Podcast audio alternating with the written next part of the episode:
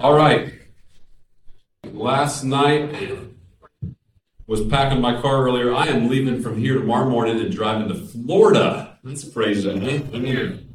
And then in a week, I'm flying back to Denver. That's a crazy, crazy month for us. Uh, what a fun week it's been uh, being here with you guys. You guys got a cool thing going on here at YXL. Uh, let's give it up for all the leaders and all the so many I didn't see get that in this week possible. Um, I just want to point out how special it was for me to walk around and see you, uh, men and women, being spoken to by your counselors and laid hands on and prayed for. That's about the coolest thing I've seen in a couple of years. And I want you to know how special that is that someone would be so courageous and kind to be honest to you and to give you feedback that's going to help you for so much uh, of your life. Um, and then to send you out with a blessing and a prayer. That was amazing. Um, I love that you guys had that opportunity. A prayer is a powerful, powerful thing. A few months ago, um, my first day back from, from getting to summer conference, my best friend's wife died. Uh, suddenly.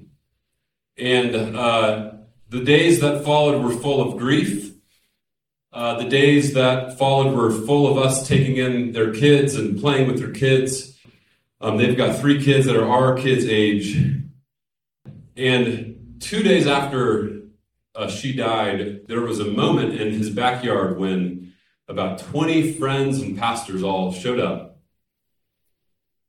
And it was one of the most special moments um, that I've ever been a part of as we laid hands on him and one by one, we pray for him. We pray that he would be guarded from the lies of the enemy. We pray that God's love would be evident for him in the days, weeks, months, years to come. We prayed for God's provision and protection and comfort. We prayed for many, many things. And it strengthened him, it encouraged him, and it united all of us doing that. And that's what prayer is all about.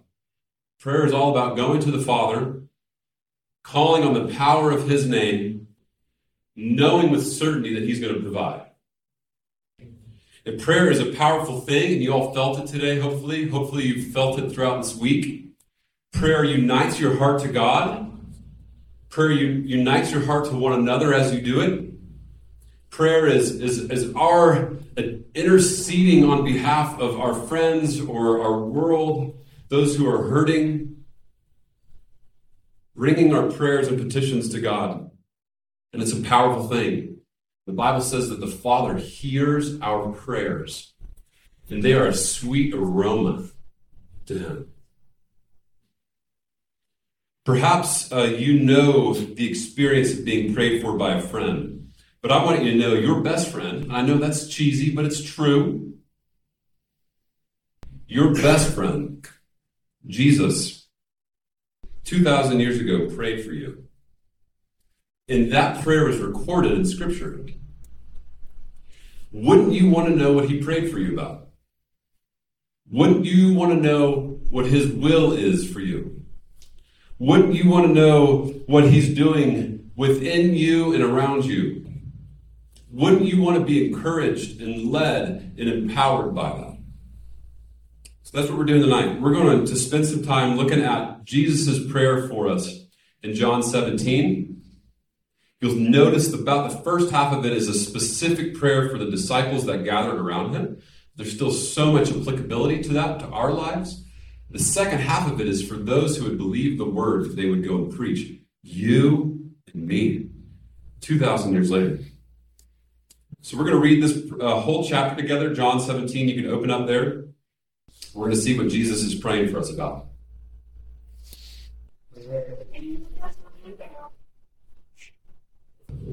It's the word of the Lord. And Jesus had spoken these words. He lifted up his eyes to heaven and said, Father, the hour has come. Glorify your Son, that the Son may glorify you. Since you have given him authority over all flesh to give eternal life to all whom you have given him.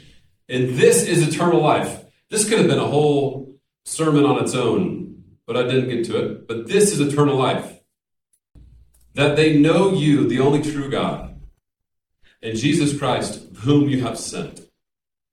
I glorified you on earth, having accomplished the work that you gave me to do. And now, Father, glorify me in your own presence with the glory that I had with you before the world existed. I've manifested your name to the people whom you gave me out of the world. Yours they were, and you gave them to me, and they have kept your word. Now they know that everything that you have given me is from you. For I have given them the words that you gave me, and they have received them and have come to know in truth that I came from you, and they have believed that you sent me. I am praying for them. I'm not praying for the world, but for those whom you have given me, for they are yours. All mine are yours, and yours are mine, and I am glorified in them. I am glorified in them. And I'm no longer in the world, but they are in the world, and I'm coming to you. Holy Father, keep them in your name, which you have given me, that they may be one, even as we are one. While I was with them, I kept them in your name, which you have given me. I have guarded them, and not one of them has been lost, except the son of destruction, that the scripture might be fulfilled. But now I'm coming to you. These things I speak in the world, that they may have my joy fulfilled in themselves. I've given them your word, and the world has hated them because they are not of the world, just as I am not of the world. I am to see my glory that you have given me because you loved me before the foundation of the world. I do not ask that you take them out of the world, but that you keep them from the evil one. They are not of the world, just as I am not of the world. Sanctify them in the truth. Your word is truth. As you sent me into the world, so I have sent them into the world. And for their sake I consecrate myself, that they also may be sanctified in truth.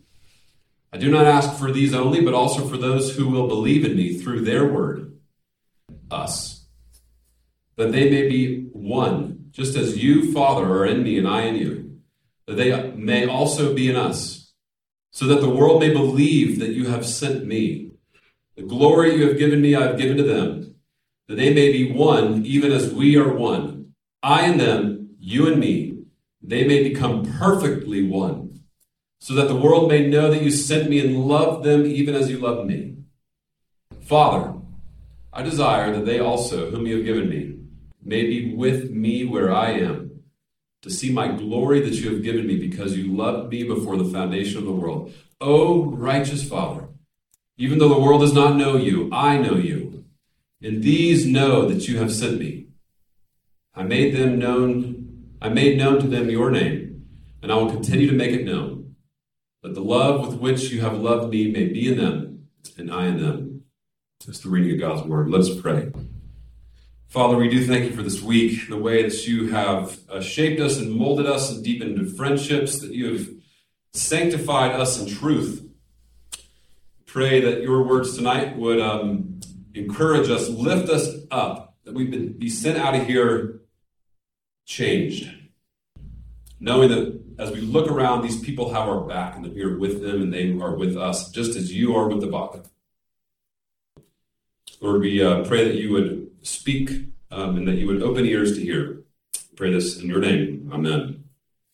So here's what I want to do tonight. I want to send you all out with this prayer, send you all out a blessing, this is Jesus' prayer for you, and these will be also my parting words for you as we go our separate ways. Um, and then when I'm finished here in about 15 to 20 minutes, I'm going to send you guys out to split up into groups of three people, and I want you to spend 10 to 12 to 13, 14, 15 minutes praying with one another and for one another. Um, and I'll give us some instructions as we get there. Um, and so that's what we're doing. There's four things specifically that Jesus prayed for. And those are the four things I want to point out. Two of them are a bit longer, and two of them are pretty brief. We see first in verse 15 that Jesus prays, I do not ask that you take them out of the world, but that you keep them from the evil one. Um, so I just wanted to talk about the evil one for a second. We've talked about a lot of big subjects. I don't know if we've talked about him yet, the devil. Um, because here's what I'm, I'm concerned with the ratio in which we, uh, the church, talk about the evil one versus how much Jesus and the apostles talk about the evil one is a, a little off balanced. Uh, C.S. Lewis, uh, I love him and I quote him a lot in the Screwtape Letters. I think it's a book that everyone should read once a year. The very beginning of the Screwtape Letters, he says this There are two equal and opposite errors into which our race can fall about the devils. One is to disbelieve in their existence, the other is to believe and to feel an excessive and unhealthy interest in them. They themselves are equally pleased by both errors and hail a materialist or a magician with the same delight. Which, which, which error do you side on? Do you live your life disbelieving, not giving any interest, not thinking about the evil one? Or do you err on the opposite end, obsessing over everything's the devil? The, de- the devil made me do it.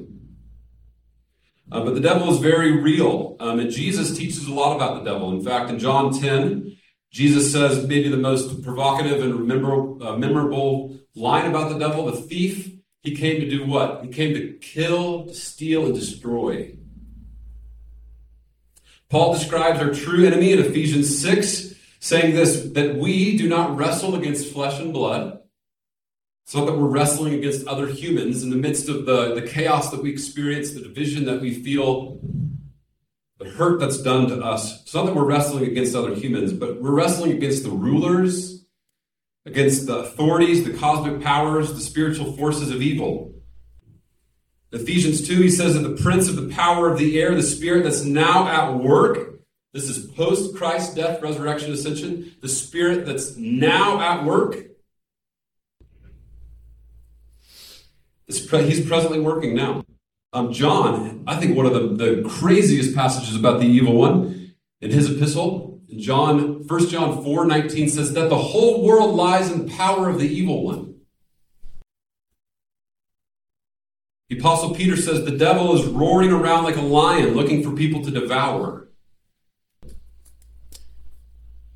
And we see, as I looked at a few nights ago in Revelation 12, the devil, the dragon, he's coming after us, those who obey God's commands and hold the testimony of Jesus. The evil one is not for you.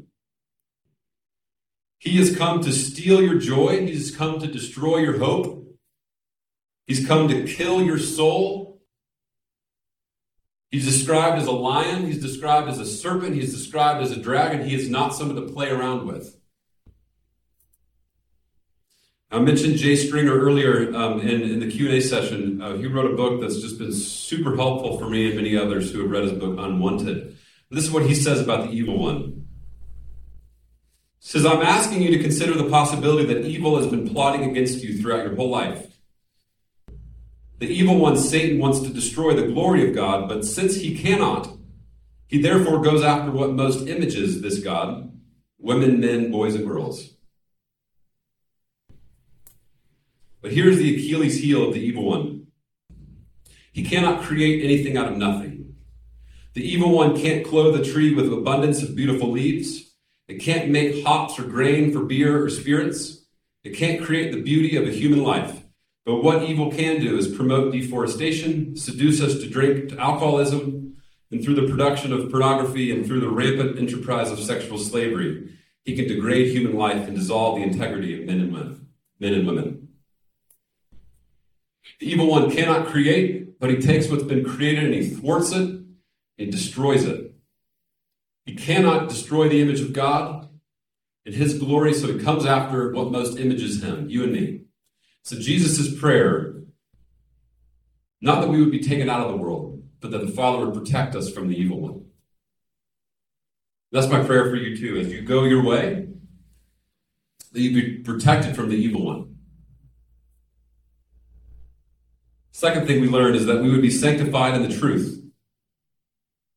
Sanctify them in your truth. Your word is truth. As you sent me into the world, so I have sent them into the world. And for their sake, I consecrate myself, that they also may be sanctified in truth. That we may be sanctified in the truth that the love of the Father is for us. I made known to them your name, and I will continue to make it known that the love with which you have loved me may be in them and I in them.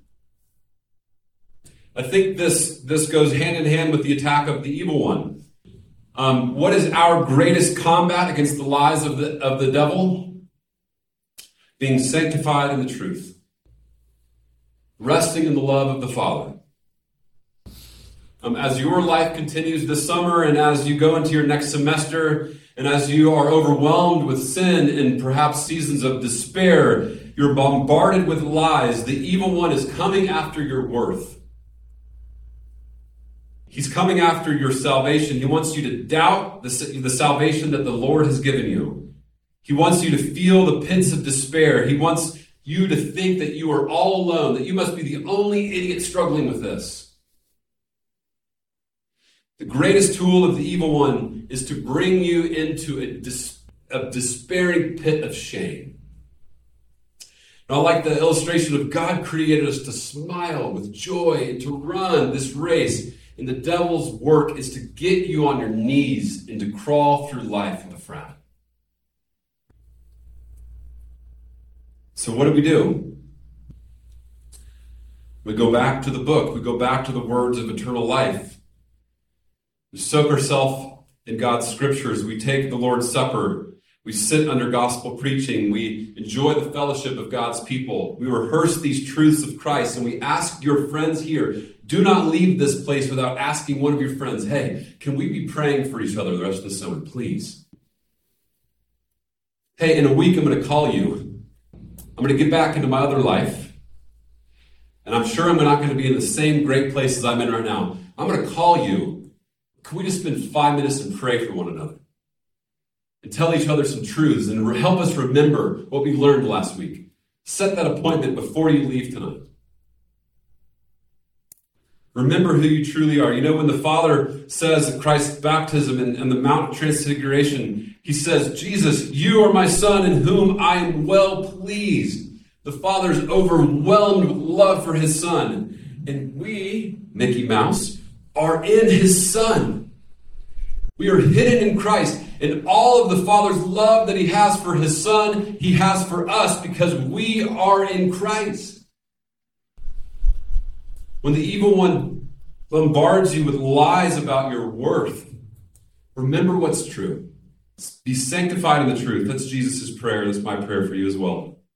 Third, that we, Jesus prays in verse 24. This one's amazing. I desire. What does he desire?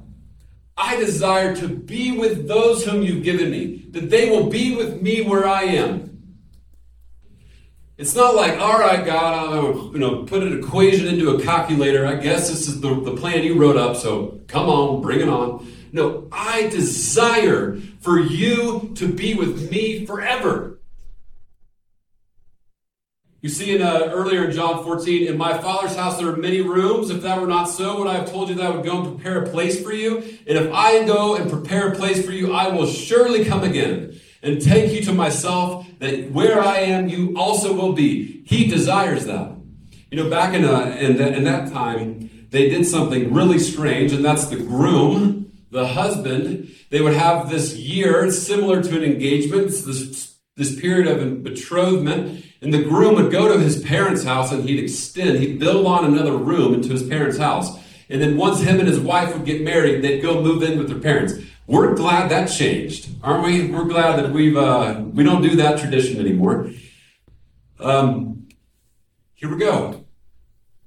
What's, what's he saying? Father, I'm coming, I'm extending, I'm, I'm, I'm, extending your house. I'm building a room for you. I'm building a room for you. I'm building a room for you. And I desire you to be with me. I desire you to be with me. And that's his prayer to the Father.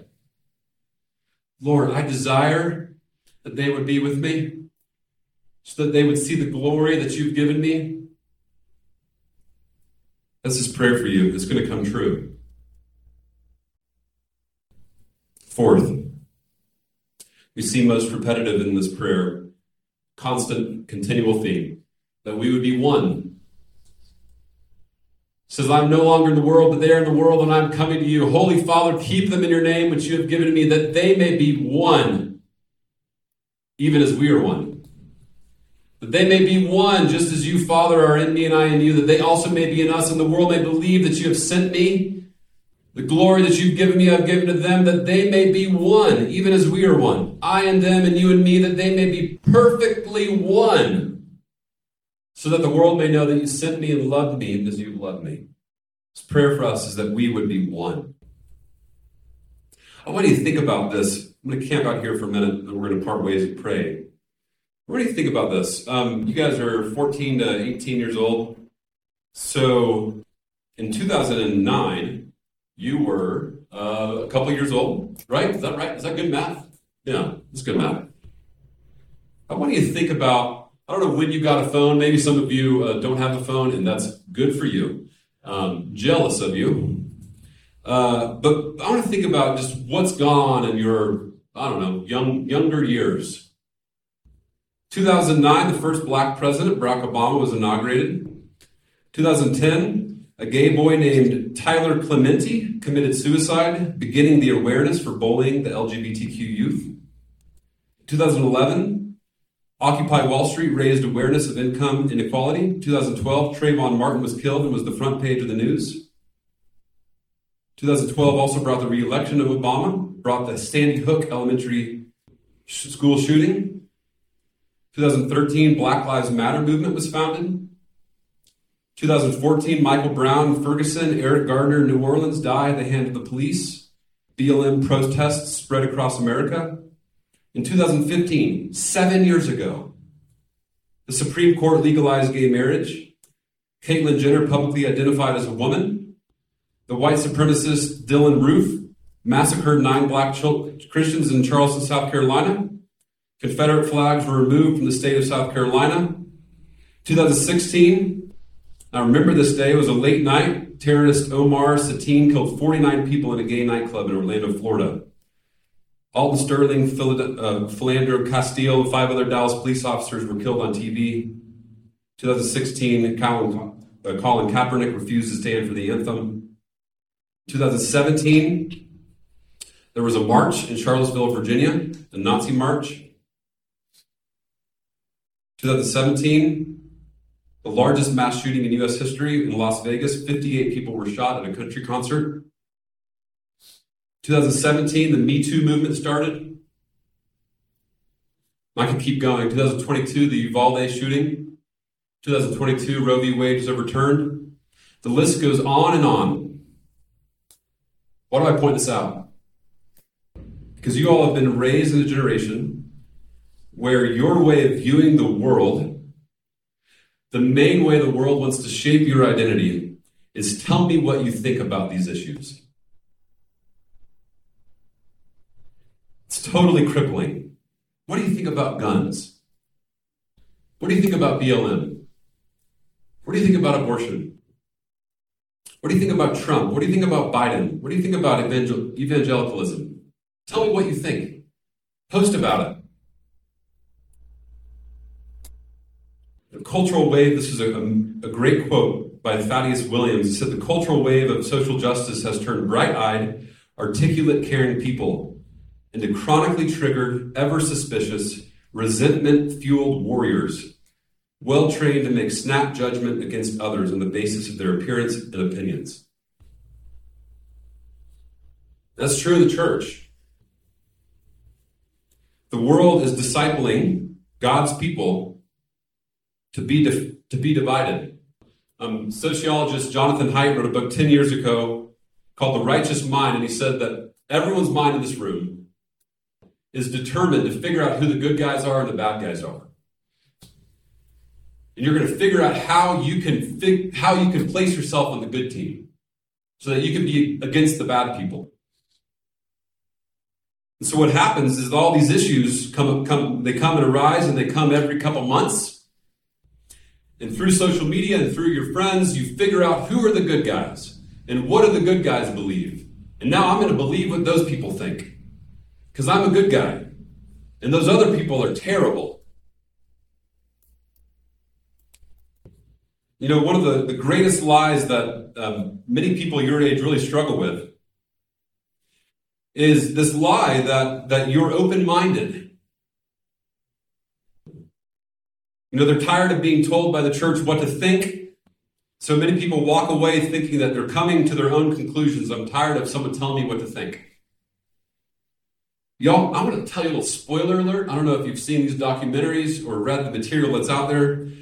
This moment, there are millionaires chilling on in yachts who have hardwired algorithms into your social media devices, discipling you, training you, teaching you based on what you like.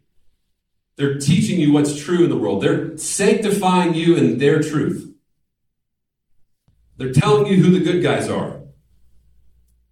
You think that you're open minded and coming to your own conclusions. That's not true if you have a phone. You're just being shaped and discipled and sanctified by other sources. And what Jesus desires for us is that we are one. The world wants to divide you, and you feel it. That we might be a testament to the love of the Father and the Son. Would we be one? The world wants us divided. Christ is praying and will accomplish his mission and has accomplished his mission. We are one. We are one. There's an old famous quote that I love and I try to live by, and it says this In essentials, there's unity. In non essentials, there's liberty. But in all things, there's charity. Everything's not essential. There's a there's a story I heard that I want to end with um, about a place called Martha's Vineyard. Martha's Vineyard was a village on an island just off the coast of Massachusetts, and I don't remember all the details, um, but there was a, a man who wrote about this island after he visited. He showed up on this island, and during the beginning hours of his visit, something so peculiar stuck out to him. It was totally silent. So much so that he wondered if anyone was, was even there. But eventually he ran into people in the town and he noticed that these people were speaking sign language to one another. And what he came to learn after that amazed him. See, in the 18th and 19th century, there was this Christian community on Martha's Vineyard. And because of genetics, for every 25 people, one of those people was born deaf. And so, what do the other 24 people do? They learned sign language. They went out of their way for the one person. That's oneness. If you take nothing else away this week, I want you to know that, that Christ went out of his way.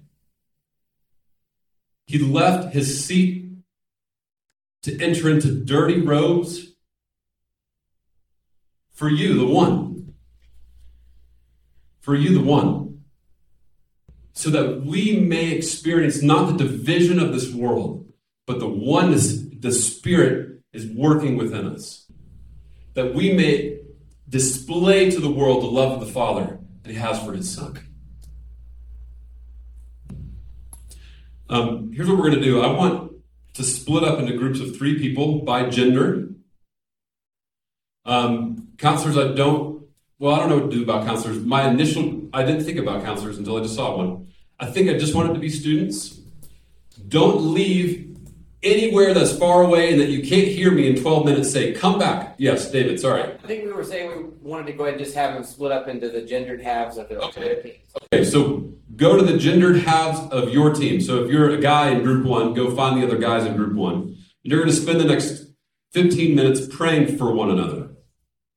Don't go further than you can hear me call you back in, because then we're going to come back and take the Lord's Supper and finish with a few songs. Um, so go pray for one another. Come back. I'll tell you when to come in. Be encouraged. Be